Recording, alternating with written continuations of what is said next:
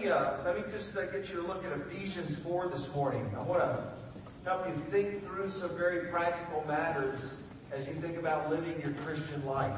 So we're looking at Ephesians 4. And as you're turning to Ephesians 4, some of you may not know much about the Bible, but Ephesians is a letter, many letters that the Apostle Paul wrote to churches, and it was his way of kind of teaching them and instructing them. And he's writing this letter to a church in Ephesus, and it probably circled around a lot of churches near the, the main church that he was writing. And this was his way of saying, here's what it means to be a Christian, and here's how you live the Christian life. Fairly straightforward, right? And here's how you avoid wrong doctrines, and here's how you uh, push against wrong thinking and living. And in the first three chapters of Ephesians, what he does is he talks about this is who God is. Chapters 1, 2, and 3. This is who God is. He's revealed himself in Jesus Christ. Here's what Jesus has come and done in his life, death, resurrection, ascension, sending of the Spirit, present intercession, his promised return. Here's what he's done, and here are all the wonderful blessings that can be yours if you just embrace him by faith. and just say, I need you. Uh, you can experience the forgiveness of your sins, the cleansing of your conscience. You can be made right with God. You can be adopted into his family. You can be a part of his people. All of these wonderful things that Paul talks about. And he goes on at great length to talk about these things. But he gets to a point and he says, now so what? Why does all of this matter? How do you live this out in your life? How does this change you in practical ways? And that's what he's doing in chapter 4. He's starting to apply all the good truths that he's talked about in chapters 1, 2, and 3. And that's what we're going to look at this morning. We're going to look at where Paul starts to apply what it means to live out the Christian life. And one of the primary places that Paul focuses our attention is in our relationships. He says if your faith in Jesus doesn't change the way you relate to other people, then you ought to ask yourself the question, do you really know Jesus? Have you really experienced His grace and His kindness and forgiveness if you're not showing grace and kindness and forgiveness to other people? And I would say, starting with the people that are closest to you. If you're married, your spouse. If you're a sibling, your siblings right? If you're single, your friends. Where does this play itself out? And so he's focusing in on our relationships.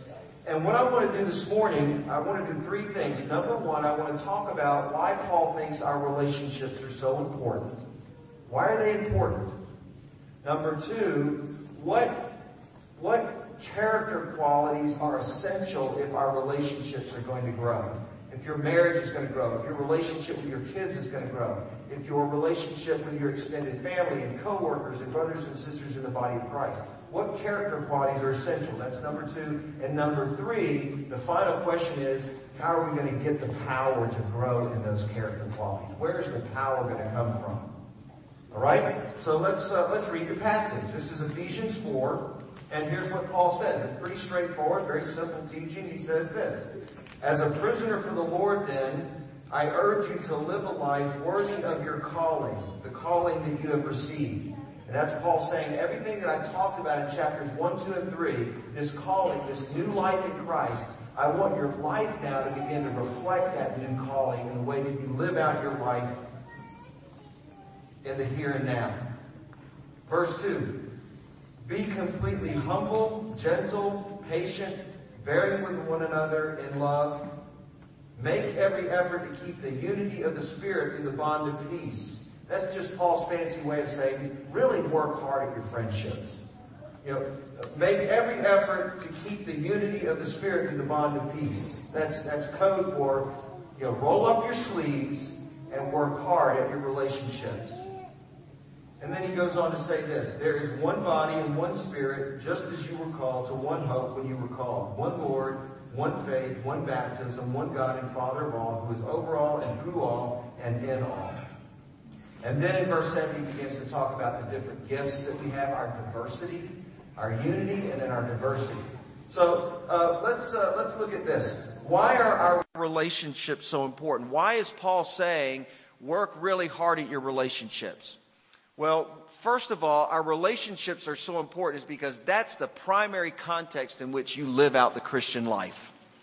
Not only do you live out the Christian life in your physical body as you glorify God by the way that you obey Him and follow His commands and love Him, that's love God with all your heart, soul, mind, strength. But the, the second primary context in which you live out your relationship uh, with Christ is in your relationships with one another. Second commandment love your neighbor as yourself.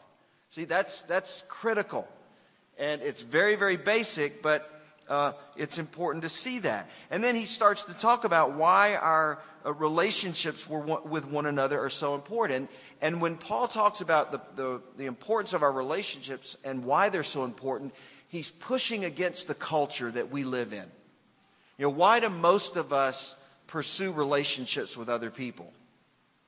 Most of the time, it's because we want to feel good right? They can oftentimes have this more self centered, I want to feel good, I want to have a companion in life, and we tend to focus there.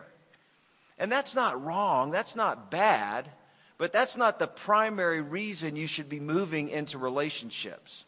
Because if it is, you're probably not going to do a very good job in those relationships. You know, when you make another person the person that needs to provide all your needs, you end up becoming a very destructive person in the relationship. You know why? Because you start hawking everything that person is doing. Are they paying attention to me? Was that thinking about me?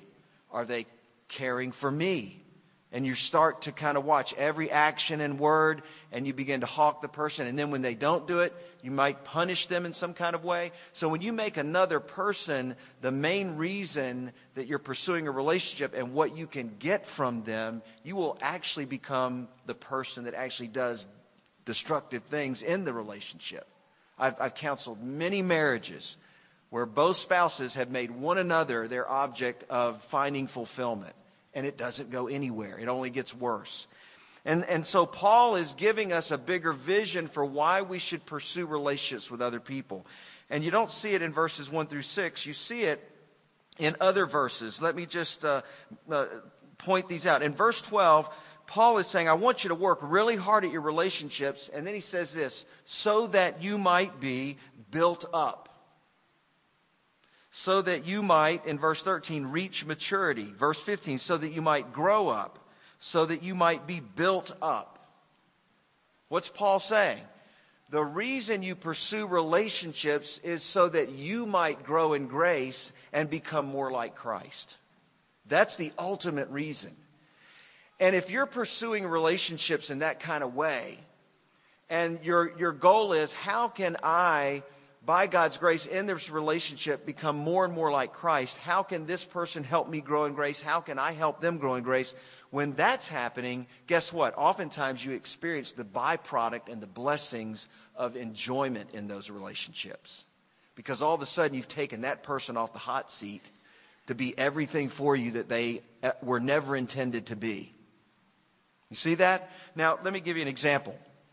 Um, when I was uh, newly married, actually right before my wife and I got married, I still remember that, that wonderful day, 27 years ago. Uh, we were uh, in, a, in this big church in Atlanta, Georgia, and there were hundreds of people there. And I was standing at the end of the aisle about where I am today, and I remember looking down at the end of the aisle, and there was my wife with her dad, and he was about to walk her down the aisle, and I was thinking in my mind, and both of us were Christians, by the way, at this, at this point in our lives. I was looking at the end of the aisle, and I was thinking this in my mind. When I look back on it, this is what I was thinking. This is awesome. This is wonderful. What a great day this is. I love me, and now she's about to walk down the aisle and love me. Right? I love me, and she's about to walk down the aisle and love me. Isn't this a wonderful win win? You know? And, and if my wife were here, she would be honest and she would say, at some level, she was probably thinking the same thing. And, and then what happens? Well, we go through this wonderful ceremony, and uh, now we're off on the honeymoon, and we start arguing one day into our marriage. Well, I don't want to stay at this hotel. Well, I don't want to eat this. I want to go over here. We start arguing. You know, just, you know, 24, 48 hours into our marriage, just after we had said our vows to one another and said, I want to love you exclusively, completely for the rest of my life, as long as I'm alive. We're having struggles getting along. Now, what's happening? What's happening is I'm beginning to see, oh, maybe it's not so easy to love another person, even if you feel good about them. And I'm thinking, man, I thought I was a mature Christian. Well, maybe I'm not as mature as I thought I was. Maybe I'm a pretty shallow believer and I have a lot of room to grow. And my wife's probably thinking the same thing. What's happening in the context of our marriage? We're being humbled in the relationship. We're being shown by God through one another how hard it is to love another person, how challenging it is, how, how much room we have to grow in our, in our faith and our love for Christ so that we can love another person. And I'm talking about my wife. Right? I'm not talking about difficult people. I'm not talking about enemies. I'm talking about someone that I really do care for. I'm struggling to be other centered. You know, see, we're, we're not talking big stuff here, but what's happening? Paul is saying that the reason your relationships are so important it is within the context of those friendships and those relationships that you see how much you still have yet to grow in grace. And that is a good thing. Because the moment you think you've arrived, you're going to become a very judgmental, self righteous person, and you're going to start looking down on others. Why can't you love me the way that I love you? Why can't you be like me? Right?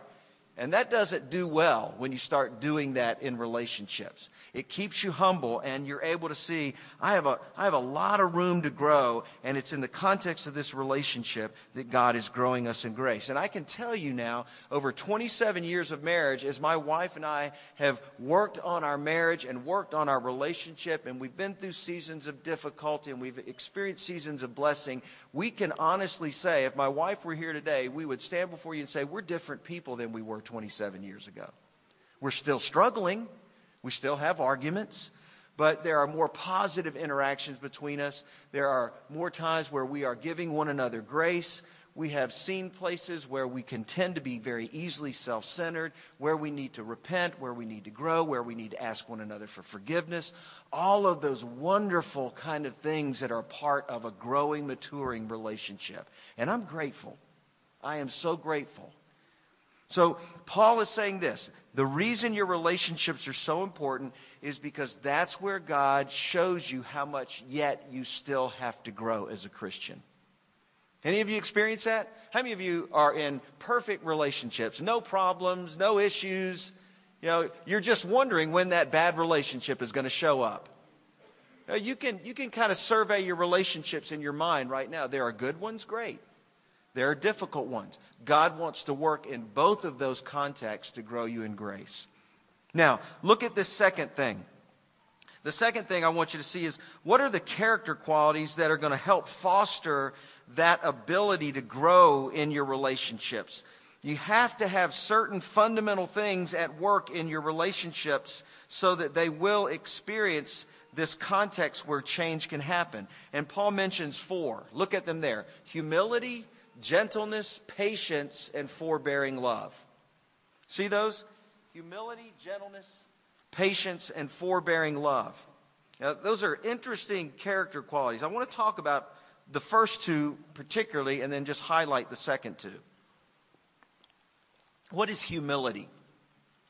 This is humility. This is my definition of humility. Humility is the ability to look at my own sins and weaknesses and faults before I take a look at yours.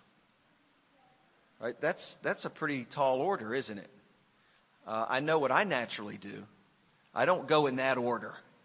But that's what a, a, humble person is. A humble person is someone who starts first with their own struggles, their own weaknesses, their own sins and failures that they're bringing into their relationships before they talk to another person about what they might be bringing into the relationship in terms of their sins and weaknesses and faults.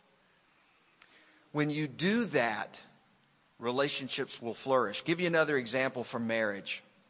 Uh, when my wife and I are going through uh, a bit of a difficult week, maybe we've had uh, uh, challenges outside, external to us, and they begin to impact our ability to relate to one another. Things are not going well in the relationship. We haven't spoken maybe for a few hours or maybe a day. You know, just things have gone cold a little bit. And uh, I've done this early on in my marriage. I would say, Barbara, uh, I'd like for you to set aside in your calendar some time for us to sit down for a, quite a long time so that I can talk to you about your sins and faults and weaknesses that you're bringing into our marriage that we need to address. Yeah, she doesn't laugh, right? It's humorous for us, but no, she says, What? Are you kidding me? What happens? A wall goes up. But when I do this, I say, Barbara, um, you think you could uh, find about five minutes sometime today where we could talk about uh, some things? I, I'm, I'm seeing some sins and weaknesses and faults and flaws that I'm bringing into our marriage. I think has they've been hurting our relationship over the past several days. Can can we talk about it? Just five minutes. Just five. She says, "Are you five minutes? Are you kidding? We're going to need five days." Let me let me put on some coffee and we'll sit down and we'll just hash all of this out all of a sudden walls come down. And then what I've noticed in my, in my relationships in general, but especially my marriage, whenever I lead in that way, hey, I, I need to talk to you about some issues that I've been bringing into the relationship. As soon as I start to do that, the person's defenses go down, and oftentimes they will say, "Well, you know, I have to be honest. I've I've been doing some things too. Will you will you let me talk to you about that and let me tell you about that and ask you for forgiveness?" and there's this reconciliation that happens. Humility. Humility. Uh, look at this uh, second uh, word, gentleness. A gentle person. What is a gentle person like? A gentle person actually is a very strong person. You know, the, the old uh, King James translates gentleness as meekness. And many of you, if you grew up in church, you may have heard this uh, meekness is not weakness. And that's right. Uh, being a gentle person actually is someone who's very, very strong. Here's, here's how I describe a gentle person a gentle person is someone who has their strengths, especially if they're in a place of authority. All of those strengths, that authority, it's bridled by the gospel so that when you use those strengths, they empower people rather than manipulate people. That's what a gentle person is like. See, a very strong person, but those strengths are bridled by the gospel. You know, you put a, a piece of steel, a, a bit in the horse of a mouth, and you can determine the direction of that huge, powerful animal. And the gospel bridles us.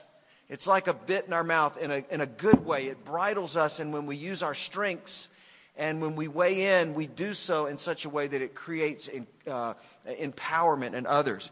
Uh, I'll give you an example just from my experience as a father.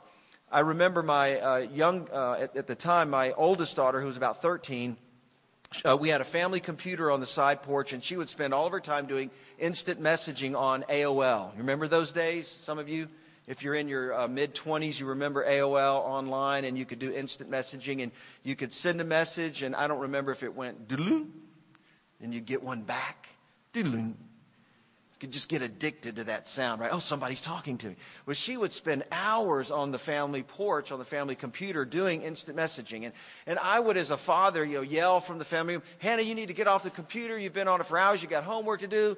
And uh, I would do that, you know, three or four times over a half hour. And uh, then eventually I'd, I'd uh, walk to the side porch and I'd, I'd you know, she, she would hear me coming onto the side porch and you could just see her shoulders just start to tighten up uh oh, here comes dad. He's going to get on to me for being on the computer. Uh, the reason, by the way, I yelled the first three times from the family room rather than getting up is because if I got up, it was too much work and I would lose control of the remote control. So uh, it, it, was all about me. Um, I remember one time walking to the side porch and uh, didn't say anything, didn't you know ch- uh, chastise her for being on the computer. I remember I said something encouraging to her. And I said something encouraging, and it was almost as if she almost fell out of her chair. Right? And as soon as I saw that, that look of shock on my daughter's face that her, her father was encouraging, I said, wait a minute. I said, Houston, we have a problem. There is a problem here. When my daughter is shocked, when her father encourages her, we have a problem. One of the key marks of a gentle person is someone who encourages other people.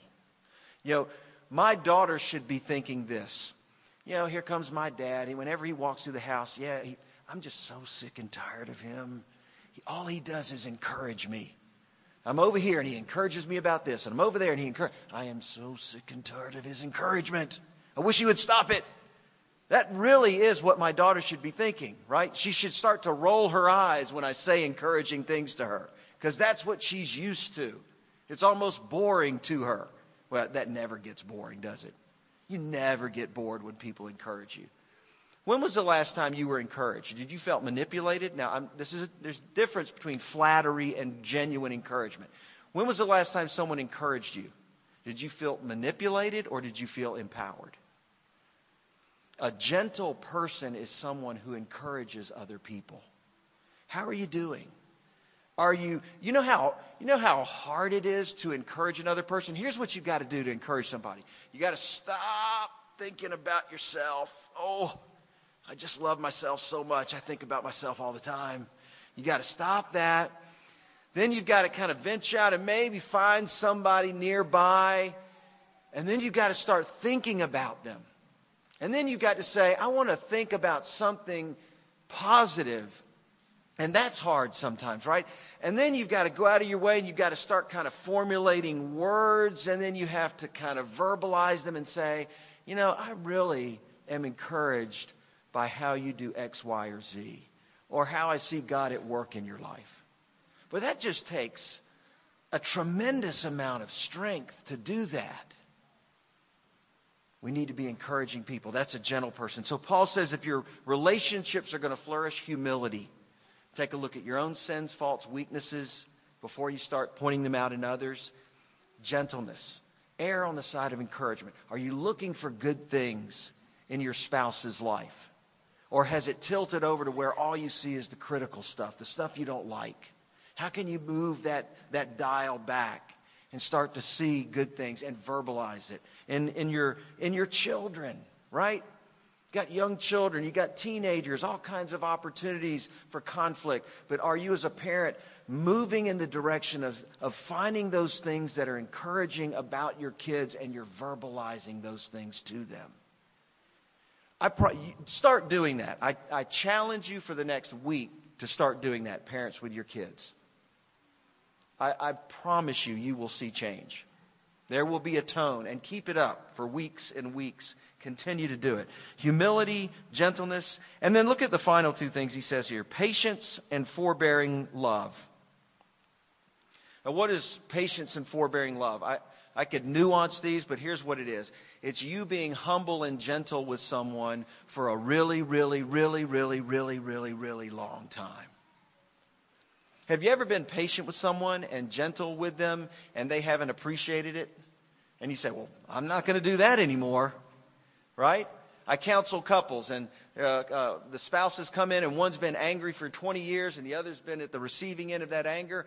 And we talk about humility and gentleness, and the guy goes home. I'm picking on the men now. The guy goes home, and for a week he says, "You know what? I was humble and gentle for my uh, with my wife for a, a solid week, and she didn't appreciate it, and so I just got mad."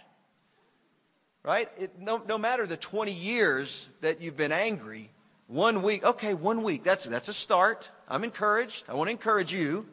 How can we stretch that out? How can we begin to see a new track record in your life begin to emerge so that your wife actually believes that you're changing? Uh, humble and gentle for a really, really, really, really, really long time. Final point how in the world are people like you and me going to grow in that way? When I look at those character qualities, I actually get a little depressed because I think about my own heart. I'm not naturally humble, I'm naturally proud. I'm not naturally gentle, I'm naturally harsh. And I'm not patient and forbearing in love. I expect you to change, and I expect you to change right away. And I expect you to appreciate me when I do nice things for you right away. That's kind of where I go naturally. But by God's grace and by His Spirit working in me, I have seen change, and you can too. And this is, this is what you need to see. Humility, gentleness, patience, and forbearing love are character qualities that you want to see grow in your life. You, you want to see them emerge in your life. And they are, they are a picture of how Jesus lives life, right? But before their, their character qualities, they're actually a picture of Jesus himself and how he relates to you and me. You see that? You're not going to grow in humility and gentleness and patience and forbearing love until you really begin to bathe in the reality that Jesus humbled himself and gave himself for you. That he used all of the power that, that was at his disposal as the second person of the Godhead, and he clung to the cross so that he might commend you to the Father rather than judge and condemn you. And then he is patient and gentle with you day in and day out, moment by moment by moment. Step back for a moment in this worship service and just reflect on that. Just think about it. This is Jesus' treatment of me. I don't deserve it. He's humble, he's gentle, he's patient, he's forbearing in love. Let that begin to catch fire in your heart. Maybe it's just a little ember right now. Maybe it started to die out. Let it come back to life. Stoke that fire throughout the week. And then ask God to help you to begin to model the life of Jesus that has been displayed to you to other people. And I would encourage you start with the people that are closest to you. Those are going to be the more, most challenging, right? It's easy to love people in a whole other country. I love all of you but I've never met you, and I'm leaving in a few days. Right? You've got to love the people closest to you. Uh, I don't know where your relationships are. I would imagine a room this size. Uh, I've experienced challenges throughout my life. Your relationships are in all kinds of places. Let me pray for you as we close and just ask God to give you wisdom and grace as you wrestle with this wonderful teaching. Let's pray. Father, I thank you for these brothers and sisters in Christ. Um, and we, we know that some of our greatest joys have been experienced in the context of relationships, but some of our greatest hurts and sorrows as well. And I pray that you would bring comfort to people in this room who are hurting due to the state of a relationship that they might be in. Uh, an extended family member, a sibling, a spouse, a child. Would you give them grace? Even in that context, would you enable them and help them to see your loving kindness and mercies for them and begin to give them the strength to move forward into those relationships in new and surprising ways? And Father, for all of us, would you remind us of uh, your kindness and mercy, and let that be on display even at the end of this service as we greet one another, as we talk to one another, as we move out into this community. We pray for your transforming grace uh, to work in us in such a way that it spills over into the lives of others and blesses them. This is our prayer. We come to you as weak children. Would you work this in us for Jesus' sake? Amen.